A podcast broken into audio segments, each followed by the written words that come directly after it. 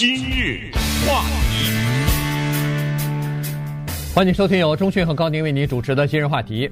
智利呢，昨天宣布他们取消呃举办两个重大的国际的会议哈，一个是 APEC 的高峰会，另外这个是十一月十五号啊，原定是在下个月的十五号呢要在那儿举行，另外一个呢就是十二月份的联合国的气候高峰会啊，气候变迁的这个高峰会，呃，所以呢这一项。呃，全球都稍微有点吃惊啊，原因就是时间太短了。呃，给这个主办单位呢，或者说是原来这个召开大会的这个单位呢，呃，很短的时间，如果他们想要找一个替代的时间的话，或者替代地点、替代国家的话，所以这是一个大的问题。原来十一月十六号，川普总统还说呢，说希望在那个这个高峰会上和中国的国家主席习近平会见。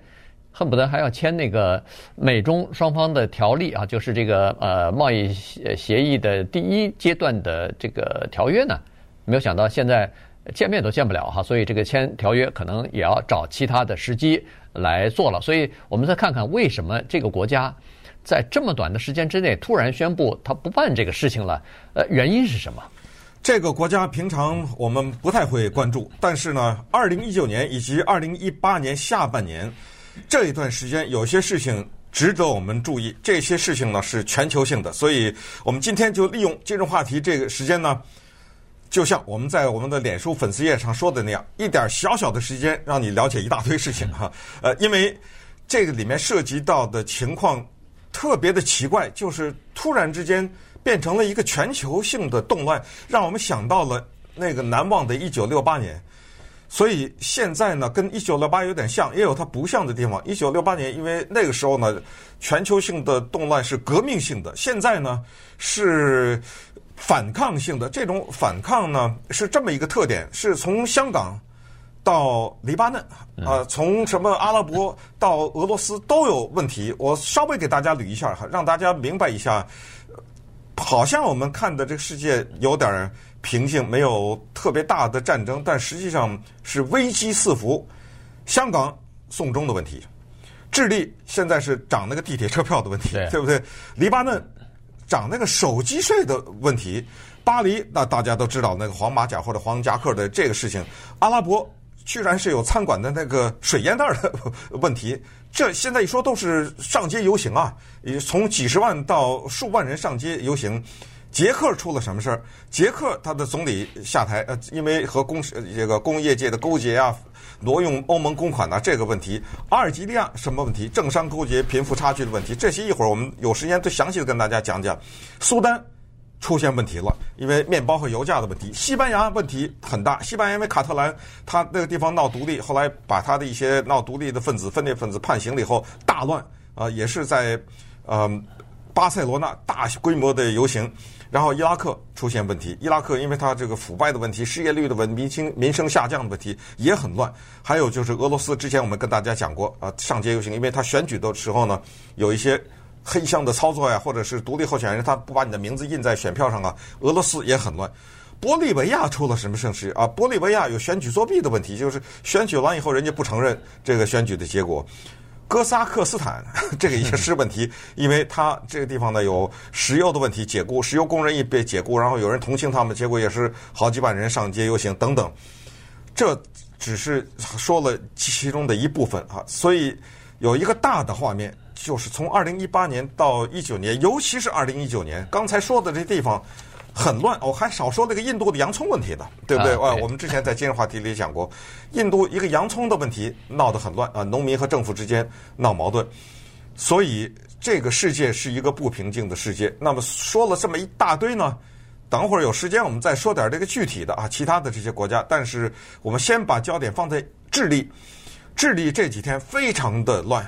那街上的游行啊，烧东西啊，还死人了呢。嗯，所以它的乱的程度超过香港。香港你不要看持续了这么久，好像还没有死人，就是说完全是因为呃动乱或者乱死的人还没有。它智利已经死了人了，所以我们看看为什么一个地铁车票在十月六号说，而且是小涨一下，闹得民生这么乱。以后大家。都注意，因为我们的经验看了这么多年，呃，就跟了跟踪了这么多年国际形势，就是凡是因为一个很小的事情就引起大乱的时候，你就知道那个就是导火索。对，呃，有别的问题，所以地铁车票你敢给我涨的话，我就乱，因为什么什么什么，我们就看看因为什么。对。呃，这个呢都是社会对政府的不满，或者社会对这个民众啊，对整个的社会或者是政治结构的不满意所造成的哈。呃，这个事儿呢非常简单，就是在十月份十月初的时候吧，这个智利他简单的说要调那个就是调涨那个地铁的车票了。那么调涨这个车票，照理说这是一个非常小的事儿啊。后来政府也一看政府这个民众上街游行抗议什么的。也取消了这个车票不取也也不调了，但是没办法，这个火一点起来以后呢，这就收不住了。现在取消那个送中条例，对，一样都是一样，就是既知如此，早知如此，何必当初？但是他 但是没办法，这个就像压力锅一样，它有了一定的压力，有了一定的不满的地方，你不是送中条例，你不是这个涨地铁的车票，你肯定还有别的事情，它还是会。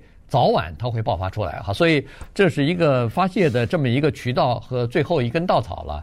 那么好，这个调地铁的车票一出来以后呢，首先是年轻人啊，中学生、大学生开始不满意了，于是他们就在社群网站上也是发出一些呼吁，呼呼吁什么呢？呼吁大家采取叫做不不合作运动啊，不服从政府的运动。怎么不服从呢？大批的学生在地铁站。上车下车不买票逃票，呃，他们是这样的，就是跳闸。对，什么叫跳闸呢？就是旋转门嘛，咱们都见过这种地铁旋转旋转门嘛，他跳过去，就像是体育运动员一样，拿一只手一撑，唰的一下，两脚越过去就直接上车。对，呃，全球的这个地铁的旋转门都差不多，它不是 它不很高，它就是到齐腰这么高吧，所以年轻人砰的一下跳过去了。进去都是不买票，出来当然他也不能，呃，他没票啊，于是也是跳，所以噼里啪啦大家都在这个跳来跳去，那这下就乱了。所以地铁站马上招呼说，不行，我们这儿有太多的人逃票了，赶快让警察来。所以警察就开始，呃，这个就是抓这些逃票的人啊什么的，一下就造成了警民之间的对立和冲突，伤了几个人之后，学生还有其他的人，呃，含满含怒气的。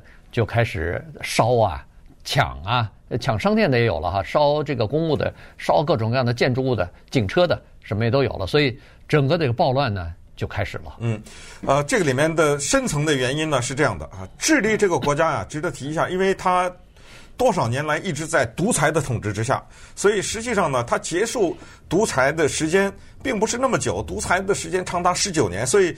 当时呢，他结束独裁以后，进入到民主体制，然后大家可以投票的时候呢，其实，在南美洲啊，人们是把智利看作一个学习的楷模的。对，因为智利的经济也有所恢复，然后整个老百姓也有了投票的机会。因为很多年、很长时间，将近二十年，人民没有见过选票长得什么样子。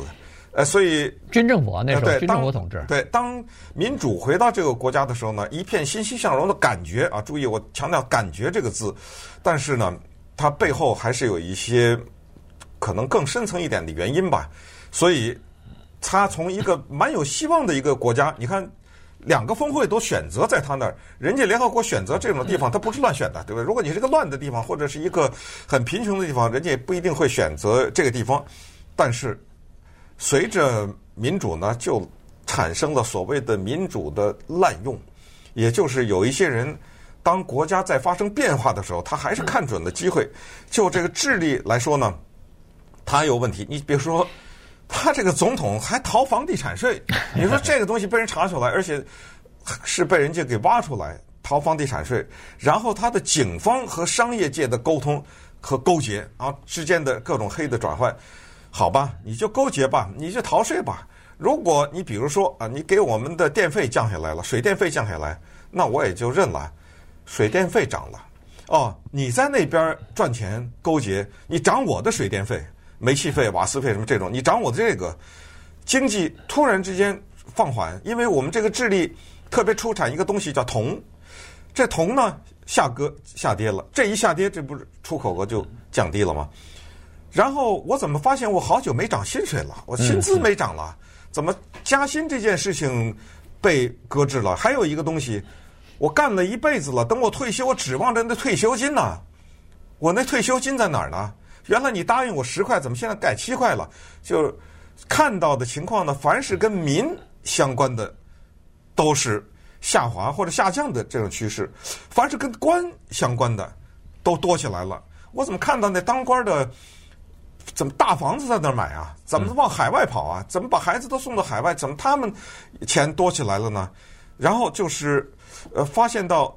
油价也出现问题，嗯，呃，你说这就是很多不好不好的事情同时发生，所以你什么地铁车票啊，那就是给我一个机会抗议了。没错啊，你在这种时候你还涨我地铁地铁车票才多少钱呢？你比你贪污的那钱能能那同日而语吗？你好大的胆，你敢涨我的地铁车票？所以你想想，这智利说了半天就这问题。对，没错。呃，这个智利的总统啊，新的总统其实刚上任不久哈。呃，Pinera 他上任以后做的第一件事情，恨不得就是给穷人呃，不是给富人减税。对，他自己顺便说一下，也是一个富豪，亿万富翁啊，亿万富翁啊。所以呢，先给穷富人涨税，呃，减税。所以这样一来的话，实际上老百姓。其实除了这个低收入的人之外，中产阶级觉得自己也被遗忘了，自己也被抛弃了。原因就是你在竞选的时候答应的好好的事儿，上任以后怎么一个一个不兑现呢？呃，兑现的就是给有钱人减减税这件事儿兑现了，所以大家不满的情绪呢，就逐渐的就压不住了。今日话题。欢迎继续收听由中讯和高宁为您主持的今日话题。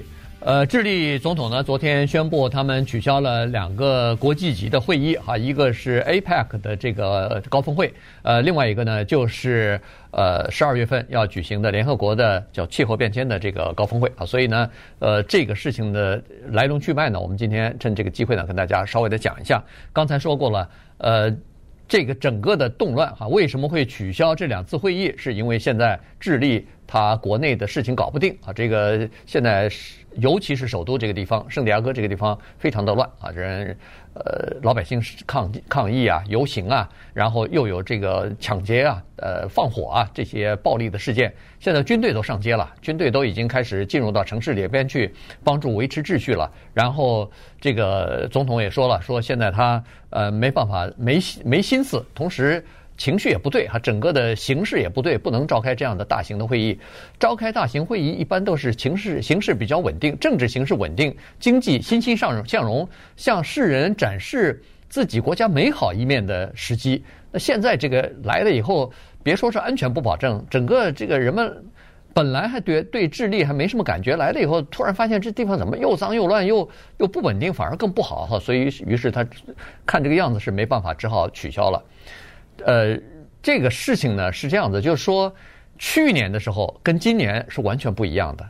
去年的时候呢是巴西闹很多，这个在整个国国内呢搞不定哈，这个巴西内乱很多。原来的这个 APEC 国际会议啊是在巴西举行的。只结果在去年的时候，巴西说，新上任的总统说不行，我不干了，我不能做了。于是说是智利说好吧，那我来吧。呃，结果智利接过来以后，现在他也取消了，因为他面临的和巴西他邻邻居同样的问题，就是在国内现在呃出现了很大的，刚才说了很大的民民愤，或者是民民老百姓心中有一股怨气。必须要撒出来。对，这里面只能找到一个原因，就是治理者无能。我觉得只能，因为你是这个国家的人，你了解这个国家，你在治理的过程当中，你在制定某些政策的时候，你在宣布某些法规的时候，你之前不知道要发生什么事情，这本身就不对啊！就说明你不了解，你知道不知道？你当你说到涨地铁价的时候，全国会这么闹呢？你肯定不知道。你知道你就不会宣布，你就不会收回来，对不对？呃，你看他现在忙不迭的开除几个部长什么之类的，来不及了，因为不解决问题啊。我那水电费怎么办啊？所以这就是他们的问题。还有一个特别核心的问题，这个在黎巴嫩就很说明问题。黎巴嫩的这个问题就辐射到刚才我们说的那将近十几个的这些国家。在黎巴嫩也也在闹闹什么呢？黎巴嫩这个国家百分之零点一的人，那就是千分之一的人吧。嗯，他们所掌握的财富是这个国家全国收入的百分之十，这个是一个令人毛骨悚然的数字啊！这贫富差距太大了，所以黎巴嫩人也在闹。其实不断缩小的中产阶级，还有一个大群的年轻人看不到出路。其实香港也有这个问题，呃，年轻人找不到工作，要买不起房子啊什么的。在中国大陆，其实目前也有一些这样的问题，就年轻人有些人在一些大城市，他们可能就是已经看到了，如果看 靠他们的这个工作和收入，是一辈子买不起房子了。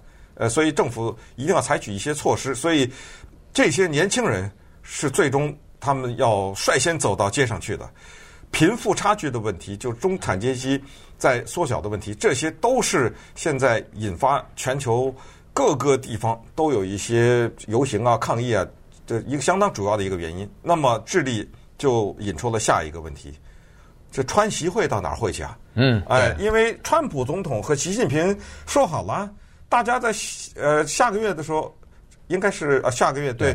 在智利，咱们见面要最后签一个，然后呃各让一步，然后就中美的贸易战，咱们就结束了它了。关税，比如说什么的东西不涨啊，什么之类的，大家呃给点面子，大家就结束了这个事儿，握握手，照张相，完了。但是现在没地儿签去了，这地方，这川西会到哪儿见面呢？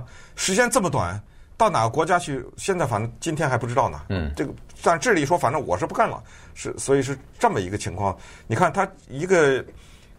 地铁车票四个字，你看引出多少事儿来？对，没错，呃，所以这个是一个社会的矛盾的问题啊。实际上反映出来的就是，第一就是刚才所说的这个贫富差距太大的问题，呃，第二呢就是呃生活呃水平啊逐渐的下降的问题。刚才说了，呃，工资工资多年不涨了，这个各种各样的生活费用在不断的上涨，而且人们发现，尤其是穷人哈，这个低收入的人，他们的债务越来越多，而且。已经到了一个没法退休的呃这个阶段了，也就是说他无法退休，退休了以后，呃那个退休金少得可怜，他怎么生活啊？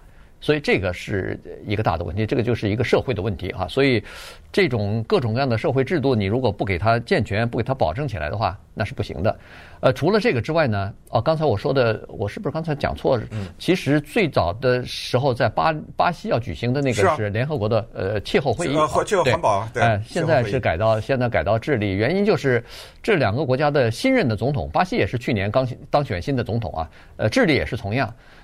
巴西的那个总统呢，认为说，我这个气候暖化这个问题啊，根本不是一个什么了不起的问题，对人类来说啊，对整个的地球，对人类来说，不是一个当务之急，所以我不赞成现在马上就要做这个事情。所以呢，他推掉了这个会议。可是智利总统不一样，智利总统佩诺尔上台以后，他做了好几个姿态哈。第一个就是说，在这个治理。排这个废气排放啊，在这个保护环境方面啊，呃，在这个呃气候暖化这方面，智利要走在前头，呃，这个是他做出来的承诺。而且呢，他确实也采取了一些措施，就是比如说，现在智利大城市的公车啊，就是这公共汽车，现在逐渐的要用那个电动的车来取代呃烧油的这个车啊，所以呢。当然还没有完全取代，它是按百分比、按年，呃，逐渐的在在这么进行。据说现在他们进行的相当的不错哈，这个在整个的数量方面仅次于中国，现在在全球排第二了。可是问题，这个问题你解决了，领先了，可老百姓的生活问题你没解决，还是不行啊。嗯，所以呃，就回到这个气候暖化这个问题呢。或者说是环保这个问题呢，我们再说两句，就是说对于这个问题呢，尽管智利做的还比较不错，而且已经说好了什么那个瑞典小女孩什么都会请去啊，什么之类的，但是呢，这两天就要动身了，啊，对，对吧？这个但是这里面有个问题，还记得二零一五年吧？那个巴黎协议嘛，那不是美国后来川普总统退出上了以后退出了，那个那个退出还没有正式收生效，所以他要在这次的时候。就有一个什么正式的一个协议签一下还是怎么？就是正式的现在要正式推出通知了，要退出，正式要退出了。那么当然这里面有个年的限制啊，一年，呃，就是一年之内要退出了。那对不起了，你们玩吧，就这样啊，我美国不玩了。所以这个还涉及到一个这么一个问题，就是环保的问题。这个巴黎协议的能不能持续下去，以及其他的国家会不会有其呃跟进呢？会不会更有更多的国家退出啊？等等。就在这个时候，就传出了刚才我说的，我要讲两句的黎巴嫩的这个问题哈。刚才零点一的人控制了百分之国家的百分之十的财富，他那个总理叫做我看他的名字叫哈瑞瑞，哈瑞瑞这个总理。在二零一三年的时候呢，认识了一个比基尼模特。那当然我们可以想象，那他具备这么几点：比基尼模特身材肯定好呗，对，做泳装的嘛，对吧？那长得很难看，不可能了，对不对？我想，我要是女的，我找他，我就找这哈瑞瑞做男朋友。这哥们儿对女朋友真的很大方，我觉得这一点咱们值得称赞啊！男人学习一下，他给了这个女朋友礼物。一千六百万美元呢？黎巴嫩，黎巴嫩整个这国家有一千六百万美元吗？我这是开玩笑，在谁的心目当中，黎巴嫩是一个富有的国家呀？黎巴嫩那是战乱呐，那以色列动不动还打进去呢。而且弹丸小地这很小啊，哪来的一千六百万美元呢？算了，你有钱对不对？你你有你们家族有钱，你给他，呃，你爱给谁给谁，他。突然之间，国家他下了这么一个命令，你知道有手机上有一个城市叫 WhatsApp，这个我们很多人用啊，呃，一曾我一度曾经也有过，后来删了。WhatsApp 这个是一个广为使用的，等于微信吧，有点像微信的这么一个手机的城市。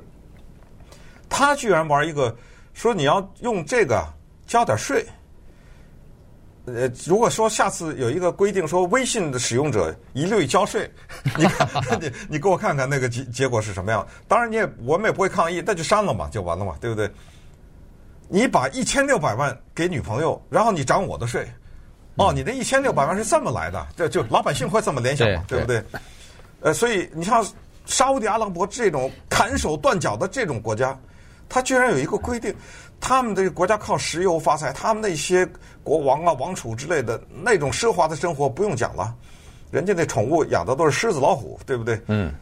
他说那个餐厅里有一种水烟袋，大家可能都见过，美国有很多餐厅有这个叫 hookah，大长的那个大管子，呼噜呼噜，对对对。他说有这种餐厅里面，他加税加多少税呢？